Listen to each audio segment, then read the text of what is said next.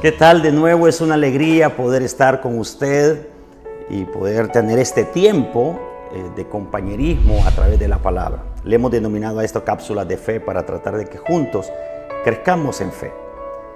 Un hombre estaba cavando un hueco en la parte trasera de su casa. Su esposa se le acerca y dice, oye, ¿y qué estás haciendo, viejo?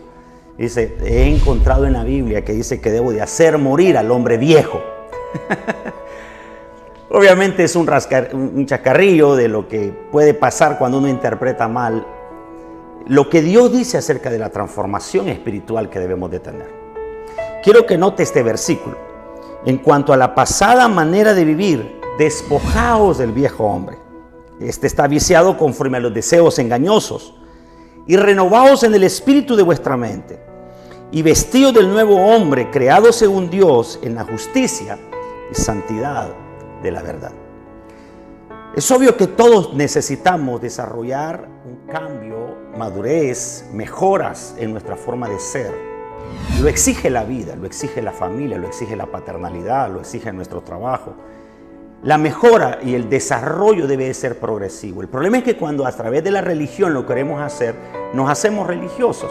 Querer cambiar solo por cumplir, solo alcanzando ciertas normas y reglas que me dice la religión, eso se conoce como religiosidad. Pero cuando lo hago pensando en lo que Dios ha hecho por mí y lo que Él ha creado, de acuerdo a esto, un nuevo hombre para mí, entonces se puede ser verdad. No de una forma religiosa, sino a través de un milagro transformador del Espíritu Santo y la palabra en nuestras vidas. Le invito a que le abra su corazón al Espíritu Santo. Dios le bendiga.